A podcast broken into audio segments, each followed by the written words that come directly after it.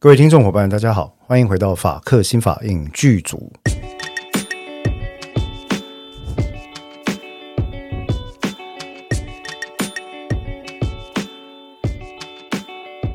Hello，各位听众伙伴，大家好，我是志豪律师。我是邓作家，好，呃，那么今天呢，又回到了这个我们法克新法影剧组是空中相会哈。每一集固定 开场，对对对，那最近呢，要这开一开头要先跟大家说说个说声抱歉，就是说今天有可能会出现一些咳嗽的声音，为什么呢？因为前一阵子啊、这个有点麻烦，被传染了这个 A 型流感。那到了这个年纪呢，身为一个中年人被传染了 A 型流感，其实就是很尴尬的一件事情啊。这个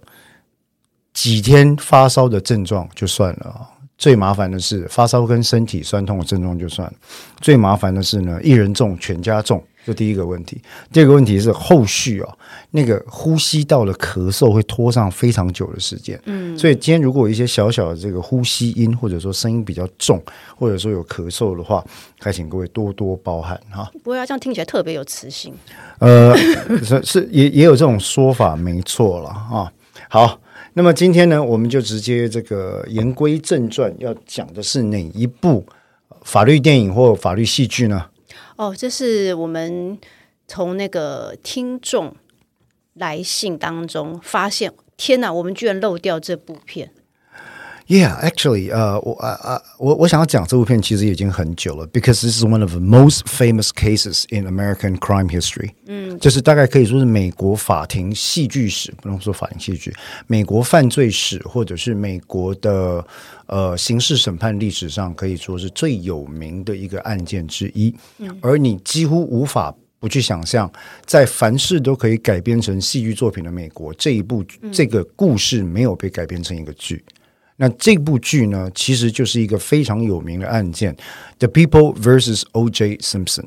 哦太有名了，啊。那所谓的《The People vs. O.J. Simpson》这几个这个这个其实它的剧名啊很单纯，就是这个案子、发生在加州的这个所谓的辛普森杀妻一案这件事情。那为什么我到现在还在讲辛普森杀妻一案呢？因为哦，在我大概有听到这个众人啊，尤其是我们台湾人在评论美国的制度以来，绝大多数呢都会用我们台湾人很多都用一种比较山笑的态度，在描述美国的司法制度，说：“哎，你看。”美国的刑事审判制度也是很烂呐、对不对？明明就是一个杀妻的人哈、还杀了他太太的这个情夫的人哈、啊，结果呢，到最后人家陪审团还是判无罪啊。那、你说这个美国的司法制度哪有多好？那每次听到这样的时候呢，我总是会问两个问题啊、第一个问题是你有没有想过？你有没有想过这个案件的这个内容哈、呃，证据啊，嗯，双方的被控方跟辩方的这些陈词啊，嗯，你们是不是都已经完整看过了，再来下这个评断？嗯，because 嗯 this is really important。OK，呃，事实上是 nobody knows what actually happened。这个案子有很多看似非常荒谬的点，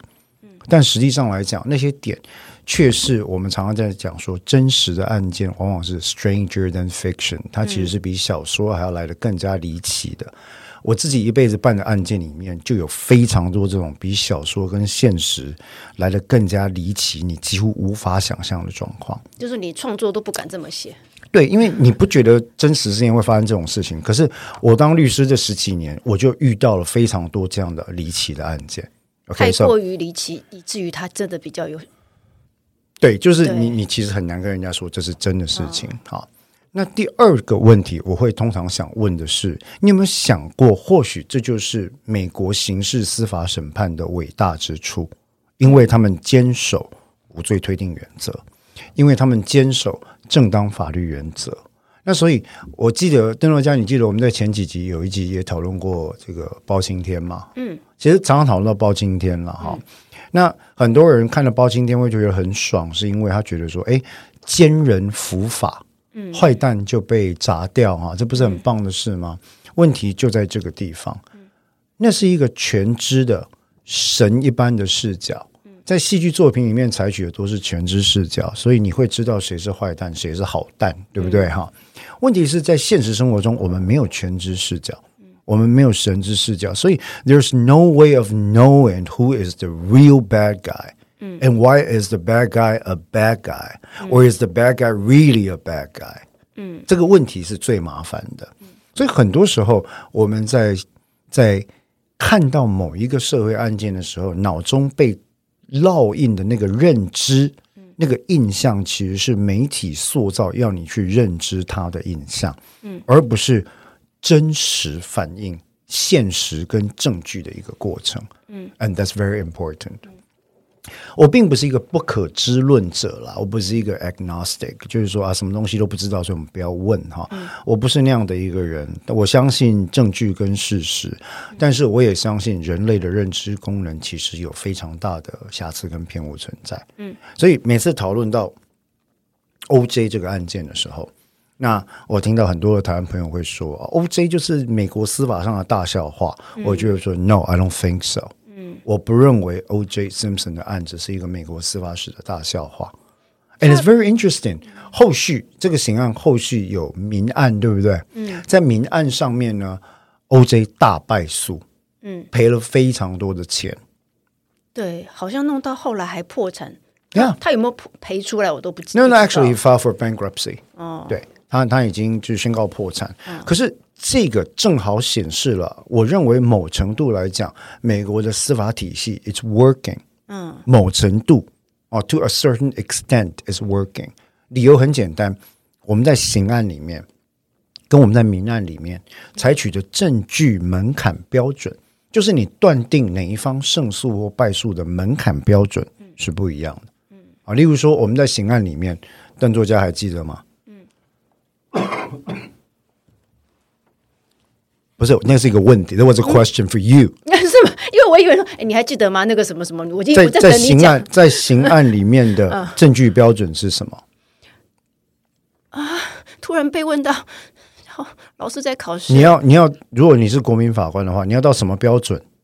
你的心理根据证据跟法律原则所产生的确信，要到达那个标准，你才能判被告有罪。答案是什么标准我不知道直接证据吗？ ？Beyond the reasonable doubt。哦，超乎合理，超越合理怀疑的嗯确信。That's really important。在统计学上或者在心理的一个数量表上，不管你把它改成百分之九十、九十二、九十五、九十八，doesn't matter。它就是一个所谓的 legal conviction。记得我们也讨论过 conviction。这个字嘛，我们讨论到确信这个字、o k 但是在明案上呢，在台湾跟在美国都是一样的，你只需要有 preponderance of evidence，证据优势原则，就是大概你相信这件事情是真的，多过于它是假的几率，嗯，就可以了。所以你在比对 O.J. Simpson 这个民案跟这个刑案的时候，你就会发现，OK，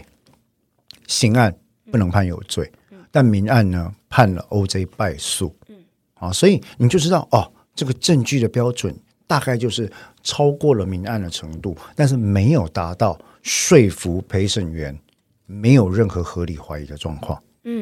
So I think the system is working。就是一开始我们在讲 OJ 这个案子，其实一直以来在台湾很多人把它当一个笑话。嗯，对于一个对美国司法制度还算有一点理解的人来讲，我是比较不抱持这样的一个看法。甚至可以说它里面创造了一些影响到现在的呃，像是教科书等级的一些司法上的，我我不知道该怎么讲技巧吗？还是譬如说我印象很深是，他好像从这个案子开始采了 DNA 的证据的，而且那个那里面那个律师好像是之前我们讲过的那个剧 Barry Shack。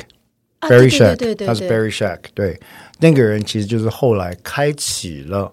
呃 Innocence Project 无辜计划的初始创办人之一。对 DNA 证据的重要性，嗯，还有其实不只是证据本身，也包括采证嗯本身的程序正当的重要性，在这一次的审判当中，呃，整体展现出来。所以大量的科学的运用放在从这个案子里面变成是一种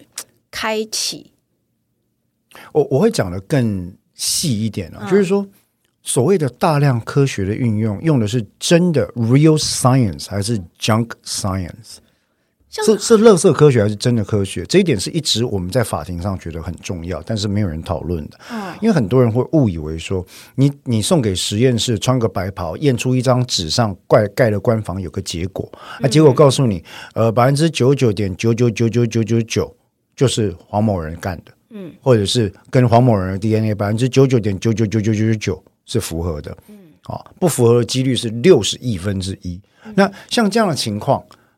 其实你在看的时候，你就很容易相信说，啊，这就是科学证据啊，我们为什么要质疑它、n o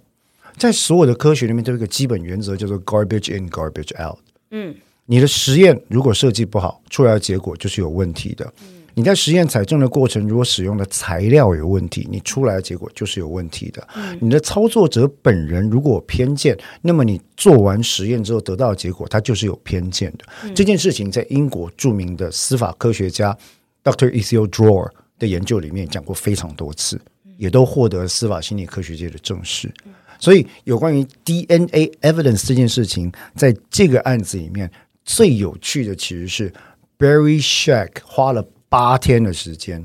去问那个 DNA lab 的检验员，其实问的并不是他使用的方法哪里错了，嗯，而是整个采证的程序有多 sloppy。哦，这好像是他们的，我印象中这是他们的辩护策略之一， Yes, 就是这个证据能不能被采用？ Exactly，、要不要被 suppressed？嗯，为什么呢？那这样的情况在台湾几乎可以说是不可能发生的，是因为台湾不相信程序正义这一套。嗯，台湾就会认为说，呃，你有没有证据证明它是假的？嗯，right，所以我们其实不是很在意 process 这件事情。嗯，due process，可是，在 O.J. Simpson 这个案子里面，Barry Sher 花了八天的时间去击溃了 DNA 证据。他用的并不是说 DNA science is bad science 这样的主张、n o 相反，DNA science is good science。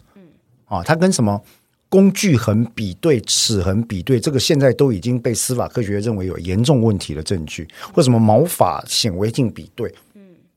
是完全不一样不一样。DNA 的这个科学有相当高的信效度基础，可是呢，这个剧里面告诉我们的重点是，有再高的信效度基础，如果你的采证程序有问题，嗯，受到污染的可能性很高，质疑就会随之而来，而这样的质疑在法律上是重要的，它并不是无关紧要的。啊，也就是其实我觉得美国法一直以来啊，从 O.J. Simpson 这个案子带给我们很重要的一个嗯学习的重点是，在正义或哲学上一直以来一个论辩了、我们可不可以为了达成目的不择手段？嗯，美国法有一个重点，我觉得是比较偏向不赞成为了达成目的不择手段这件事情。这是为什么在他们的法律里面把 due process of law 法律的正当程序这件事情当做是非常非常重要的事。对，然后呃，他的呃策略，因为我在看剧看到前面的时候，我就觉得，对啊，为什么一个看起来他前面两三两集三集吧都在讲说这是一个嗯证据十拿九稳赢的案子，不可能会搞砸。但我说以检方的角度来讲，不可能会搞砸，但是他们的。整个律师团后来走的辩护策略，跟这个案案子到后来整个放在大众眼光底下的走向，让所有人都那个算是大反转嘛？呃，我认为有这个案子有几个面向的成功啊，对我来说，那说大翻转嘛，我倒觉得不如说是检方第一个最大的问题是没有能够正确的掌握整个财政的程序的正当性。然后第二个最大的问题是放任一个其实在行为跟言语上都确实具有相当程度偏见的一个资深警探，到庭做出了其实对这个案子很不 OK 的证词。他们好像后来是找找到录音带， ，Yeah，呃，去变成说用证人可信度这件事情。 witness credibility，、那它就是 bias 嘛。对那当然第三个，相对于此，我觉得辩方他的策略在后中后期调整成功。一开始他是要诉说一个 American success story 嘛，哈，但后来他们成功的在选任陪审员有半数是是呃非洲裔的美国人，就是黑人。进入到陪审团，这是第一步的小成功。累积到后来的成功是，他们在讲述，其实 O.J. Simpson 是一个类似于被迫害，嗯，被当地政府迫害的状况。然后他们用了证据上的种种瑕疵来证明这件事情其实是所谓的 persecution 迫害这个事情。嗯，他们就是 going after O.J. because he's a successful black man。为什么 they're going after him 呢？因为有 Foreman 这个这个警探的各种偏颇的想象，然后一开始就违背正当法律程序，以至于在这个加州高速公路上出现那个 wild chase，有没有那个很可笑的一群警车，然后 OJ 在前面开说我要自杀，我要自杀，然后开得很慢，然后后面的一一排车在后面慢慢的追，慢慢的追。Actually，我想到的是，呃，Homer 那个那个什么 Homer Simpson，就是辛普森家庭里面有描述这一幕，其实很好笑哈。但重点是这样子，就是说整个辩方的策略在这地方是成功的，接下来用 DNA 证据击溃他，嗯，把这件事情在根深蒂固的烙印在陪审团的心里面，那就是说，你们的整个侦办程序都有问题了，嗯，好，那所以陪审团只花了四小时、欸，哎，这样子审了多久？你知道，陪审团四个小时就搞定了，嗯，哦，其实非常快的，对。那所以在这个案子里面呢，我认为它是非常有趣的一个案件，就是说它反映的其实根本就不是美国司法制度的失败，或失灵，而是美国刑事司法制度在意基本法律原则的重要性这件事情。嗯，所以我认为 it's something to be proud of。对，而且还有一个有利因素就是，随着这个整整场审判越来越像一个大型实境秀， It is 对，然后把因为什么东西都放在公众的眼睛底下，它它其实就是那，但是这个我觉得，当然它就是一个到最后你会发现，所有人都在看舆论办案，所有人都在看舆论办案，啊，检方每天注意媒体动向，辩方每天注意媒体动向，然后根据媒体动向来决定他们的策略或者要怎么调整什么事情。对，那这个是，但这个部分我就会说，这个是一个有趣的反思跟反省。如果媒体介入审判已经到这个地步的话，那或许真的某程度来讲，呃，说美国的司法制度有一部分出现了问题，这是值得相信的。而在台湾呢，其实在，在日本、韩国跟英国、欧洲，他们已经很设法想办法在阻止这样的情况。但是，当我们台湾正要进入国民法官的呃新纪元的时候，其实我们对这件事情是可以说束手无策的。啊，我们会让媒体去操弄，或者是恣意的报道，或者是评论他们完全不理解的内容，然后去形塑一个案件的样貌。But that's not necessarily true。那个评论不一定是真的，这是最大的问题。那台湾这么小，两千四百万人，呃，新闻媒体的 coverage 的 power 是这么样的强大，所以我觉得日后这会是台湾的国民法官制度最核心、最严重的问题。媒体的影响会大到你根本无法忽视。对我他那个剧中好像呃，我记得他有一段是在一小段啊，是在演说他们要把 NBA 球赛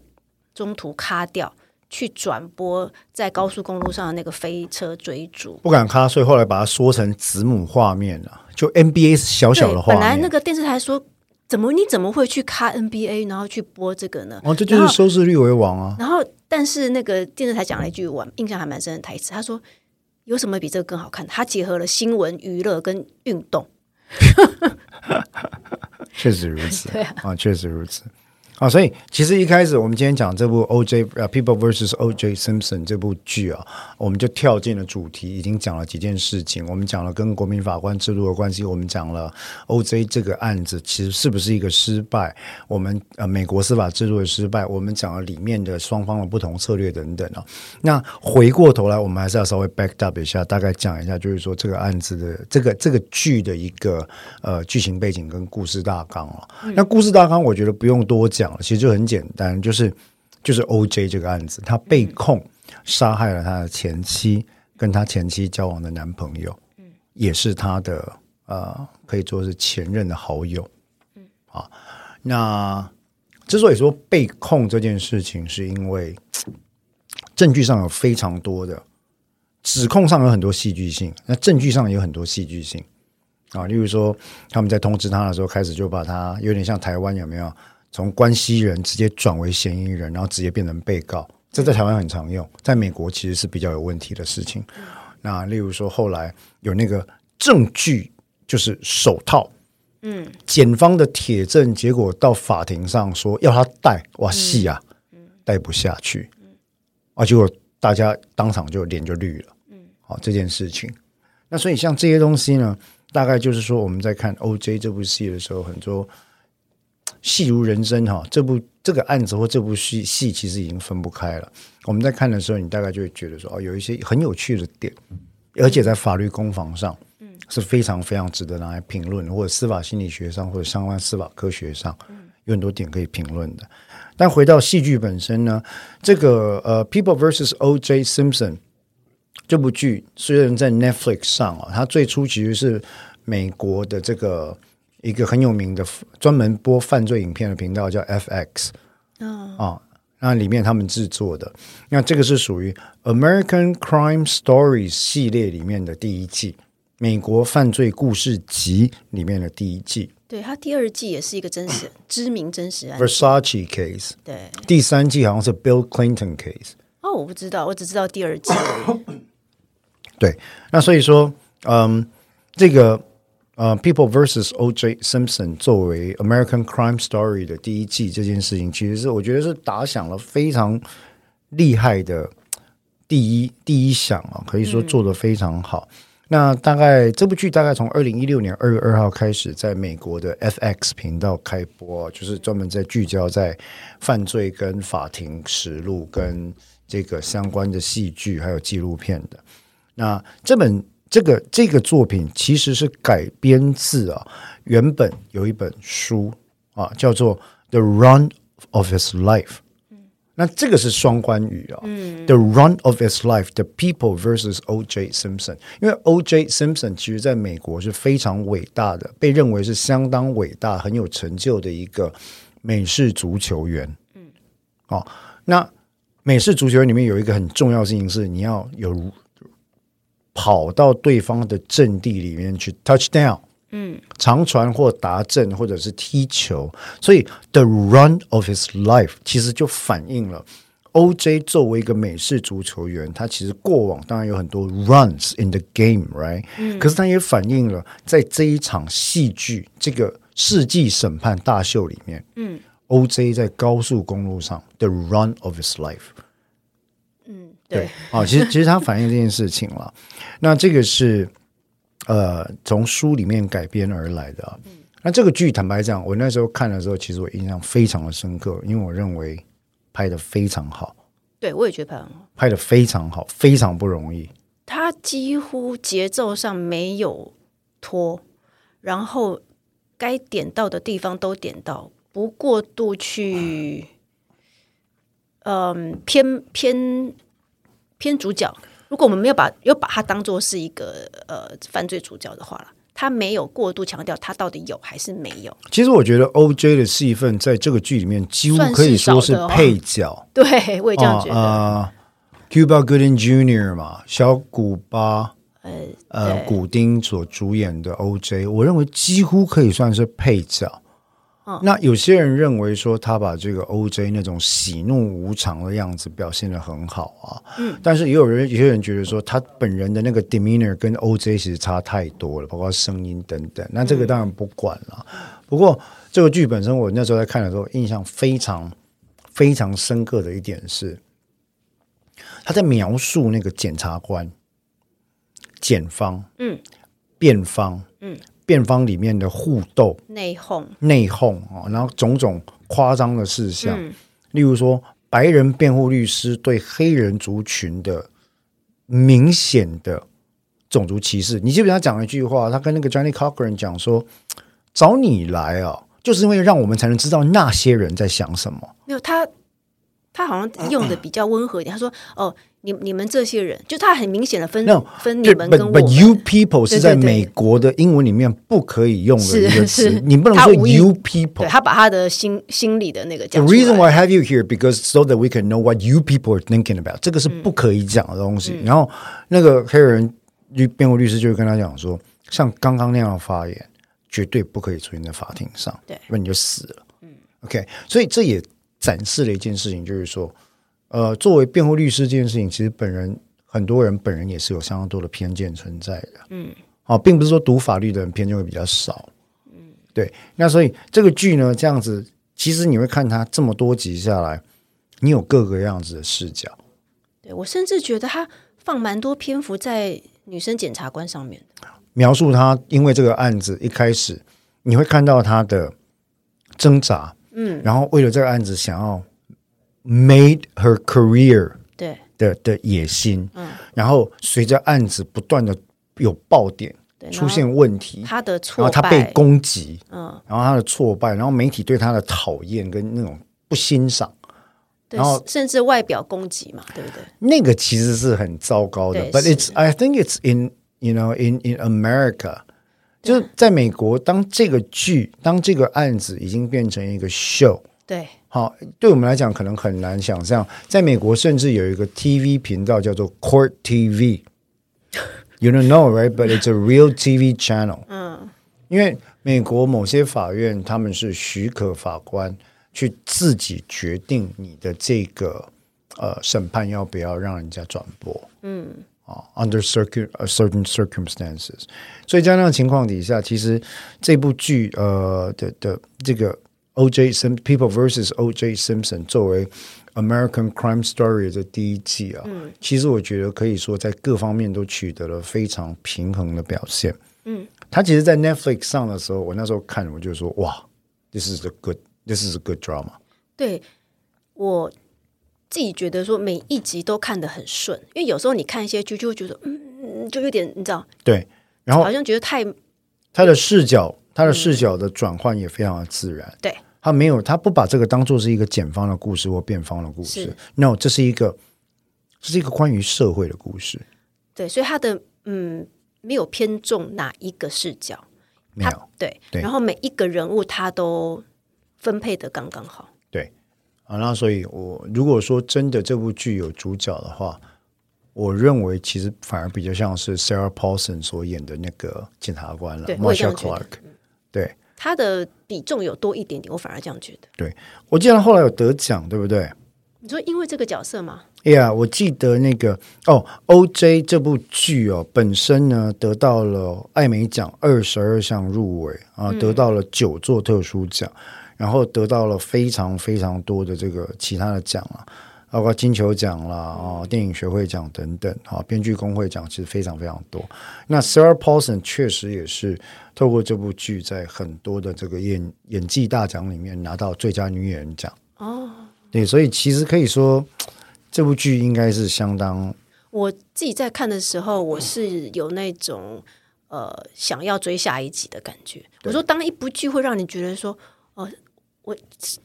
忍不及想要看下一下一集，那就算是叙事处理上是非常好的。是。那制作人呢，其实也是大家很熟悉的，呃，我不知道大家熟不熟悉，但我很熟了。这个人的剧，其实我很早就在看了。嗯，那我看这个人的剧就有一个特色，其实我那时候看到他制作的时候，我心光学习丢起来，你知道吗？Ryan Murphy 啊、 Ryan Murphy 做的东西其实都是口味很重啊。对，啊，有些时候也喜欢撒狗血啊、那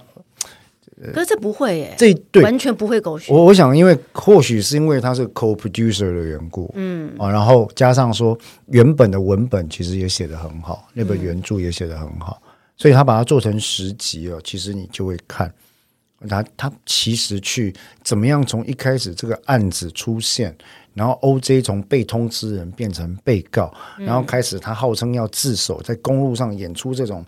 大型的看起来很很可笑、很荒诞的追捕，but it's real。然后接下来如何组成传说中的梦幻辩护团队？嗯，the dream team 嘛，他们有讲、the dream team of defense attorneys 嘛，哈。然后接下来要怎么决定辩护策略？要打种族牌啦，然后检察官的挣扎啦，他们的问题啦，然后结合阴谋论啦，然后接下来如何本来没有人要当陪审团的这件事情，在加州居然变成了炙手可热的。一票难求他的，们对我记得好像里有讲到，检察官里面也觉得很扯，说这已经变成一个像是一票难求的什么球 NBA 球赛的，对 court side、ring side，我们叫 NBA 嗯对坐前前场第一排那种座位、嗯哦，所以大家都要当陪审员，嗯不像一般的案件没有人鸟这件事情，哦，那一直到最后，嗯所以我觉得这是少数我认为在描述呃实际法律案件里面非常优秀的一个改编作品。对。然后这个案子它有一个特殊的时空背景，它其实破题就讲了，它是它这个时空背景是在一个呃当当时一九九二到一九九四年吧，这个期间刚好是呃洛杉矶警方 LAPD 跟黑人社群冲突非常高的一个 Ronnie 时空。 King 的案事件嘛，对，啊然后那时候在个时 L.A. 空背景 riot 下嘛，，对，他在那个时空背景下又出了这个大案，其实对于 OJ 算是一个，他刚开始不是说他不愿意打种族牌嘛，对，但是到后来他们觉得我就是要用种族牌去对抗呃警方。 Yeah 因为你不是为了你自己，你是为了整个黑人社群，他们整把整个层级拉高了。对，那就是他的 defense strategy 啊。对，啊，在这种情况底下，他们坦白讲，我觉得也没有那样子的一个，嗯，那么高深对于种族正义的期盼了。对，这句话好像透过那个谁助理检察官，那个黑人的助理检察官，那个男生，对他说这个案子到后来已经变成了情感层面了。他 It's all about emotions。对，他说大过于理性，就是这个案子到后来掺杂了太多种族因素、对情感因素。没错，没错。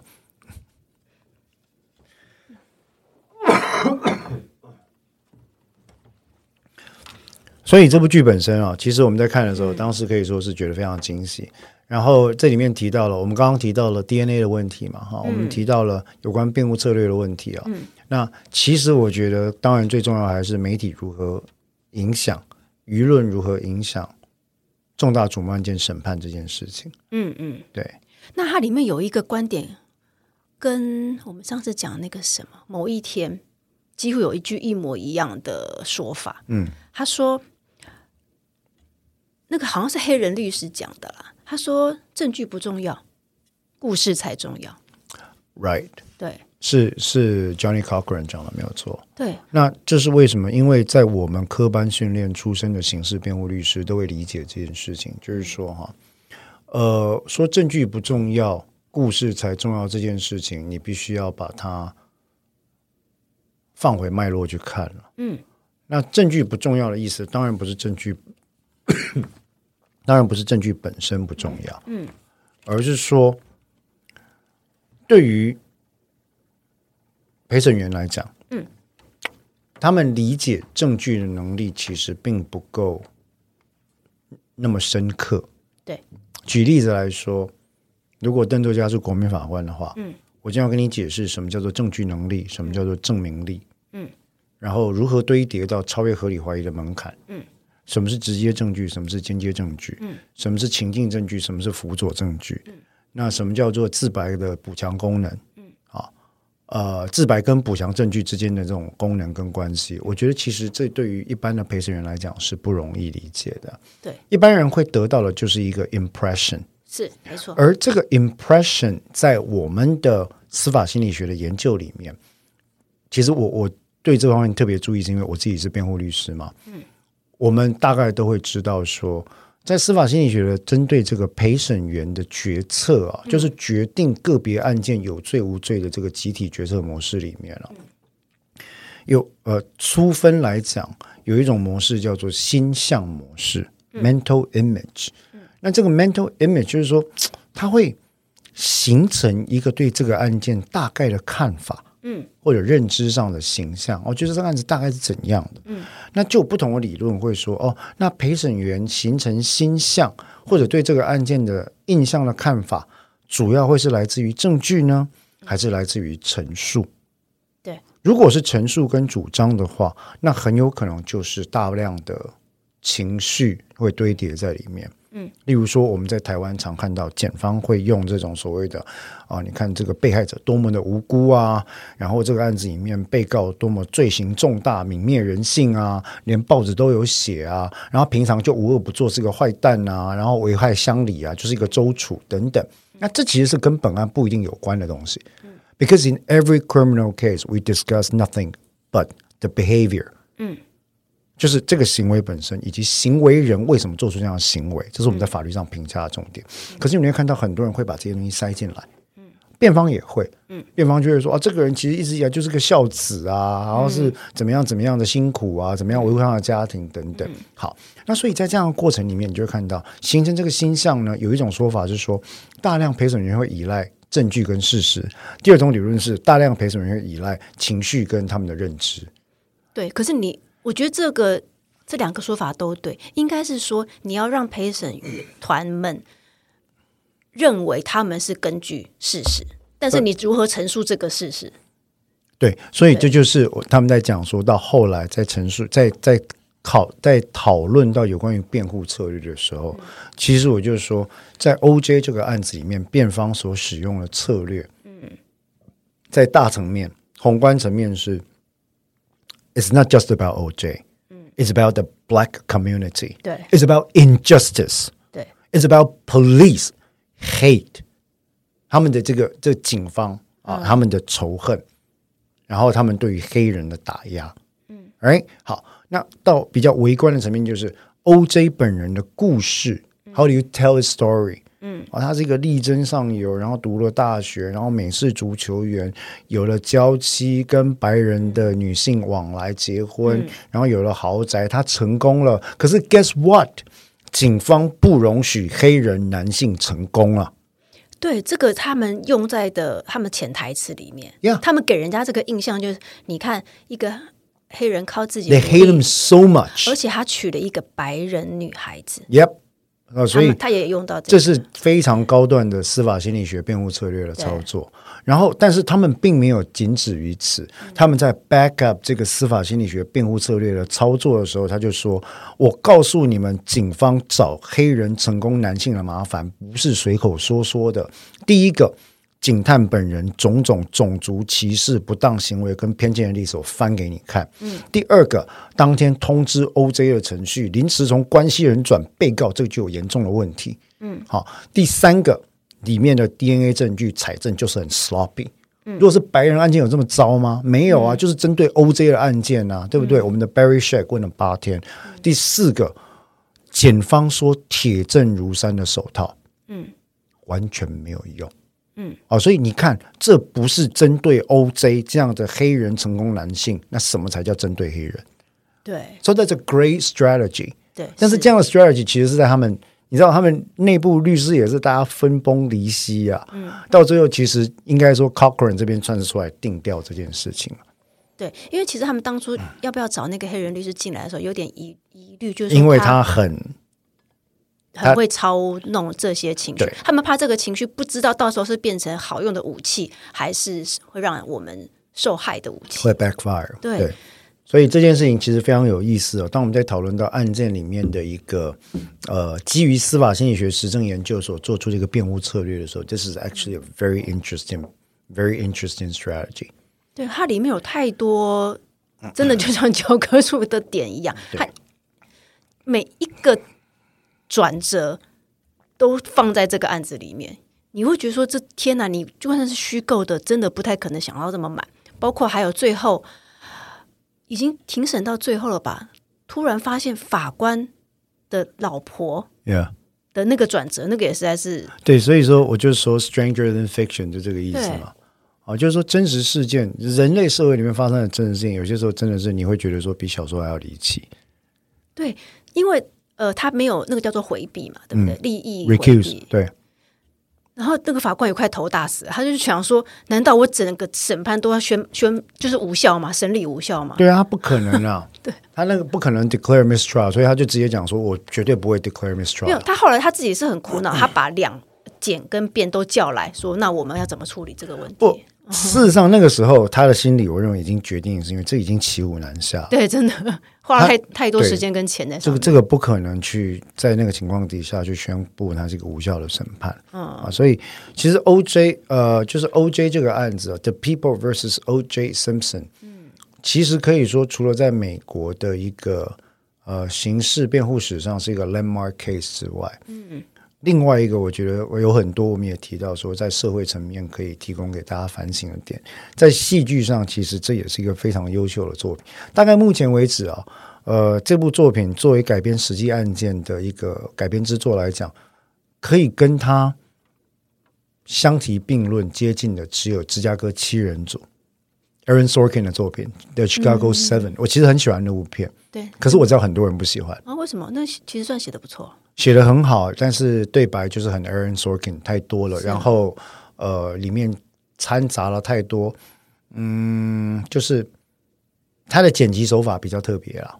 啊可是我觉得，如果要以编剧他个人风格来讲，他在那个电影里面已经算是有在收敛了。呀呀呀呀呀！所以因为只有只是一部电影嘛，actually 对，那毕竟它哦没有办法放，它还是塞了很多东西而且哦了。在这个 O.J. 这个戏里面，哈，我记得他有一集，他用整集去在讲陪审团、呀、陪审员对他们的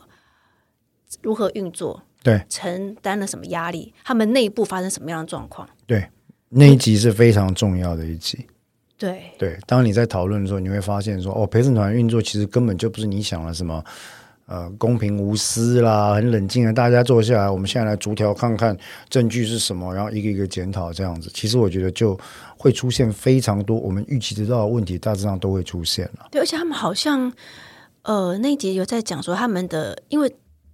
审理时间太长， Yeah。他们整个精神状况已经有点撑不下去。是非常不好。然后他们的原本的生活也会出现问题。那好像呃，是不是有一集？诶，就应该是不是这一集啊？他说他们全体穿黑衣，对不对？抗议。 Yeah，那我有点忘了是因为什么事情。不过呃，这部戏其实可以讨论点很多。我想我们大概把它收在这个地方，就是说，其实嗯，单纯以司法心理学角度来说，大概我们最能够看的会会集中在辩方在这个案子里面使用的整体策略这件事情，我觉得会是重要的啦。那当然，剧本身它也有相当程度的这种艺术成就，对我们来说是很值得推荐的一部剧。是是，好，那我想我们今天讲 O.J. Simpson 啊，《American Crime Story》呢，大概就讲到这边。其实这部剧不管在 IMDB 上，或者是烂番茄指数的评价上，都得到相当不错的一个评价。那如果各位听众朋友有兴趣的话，其实不妨去看一下。我也认为这部剧在取材上，在角度的故事的讲述角度上，甚至非常多我们在研究司法心理学的过程，都有很多的重点值得拿出来讨论了。是 Yeah 是好看的。是，嗯，好，那我们今天呢，呃，法科刑法影剧组就到这边，我们讨论的是呃《The People vs. O.J. Simpson: American Crime Story》的第一季。那也希望各位如果对于这个后续我们要讨论什么样的主题有什么想法的话，也很欢迎可以提供意见让我们知道。好，好，那我们就到这边，谢谢各位，拜拜。拜拜。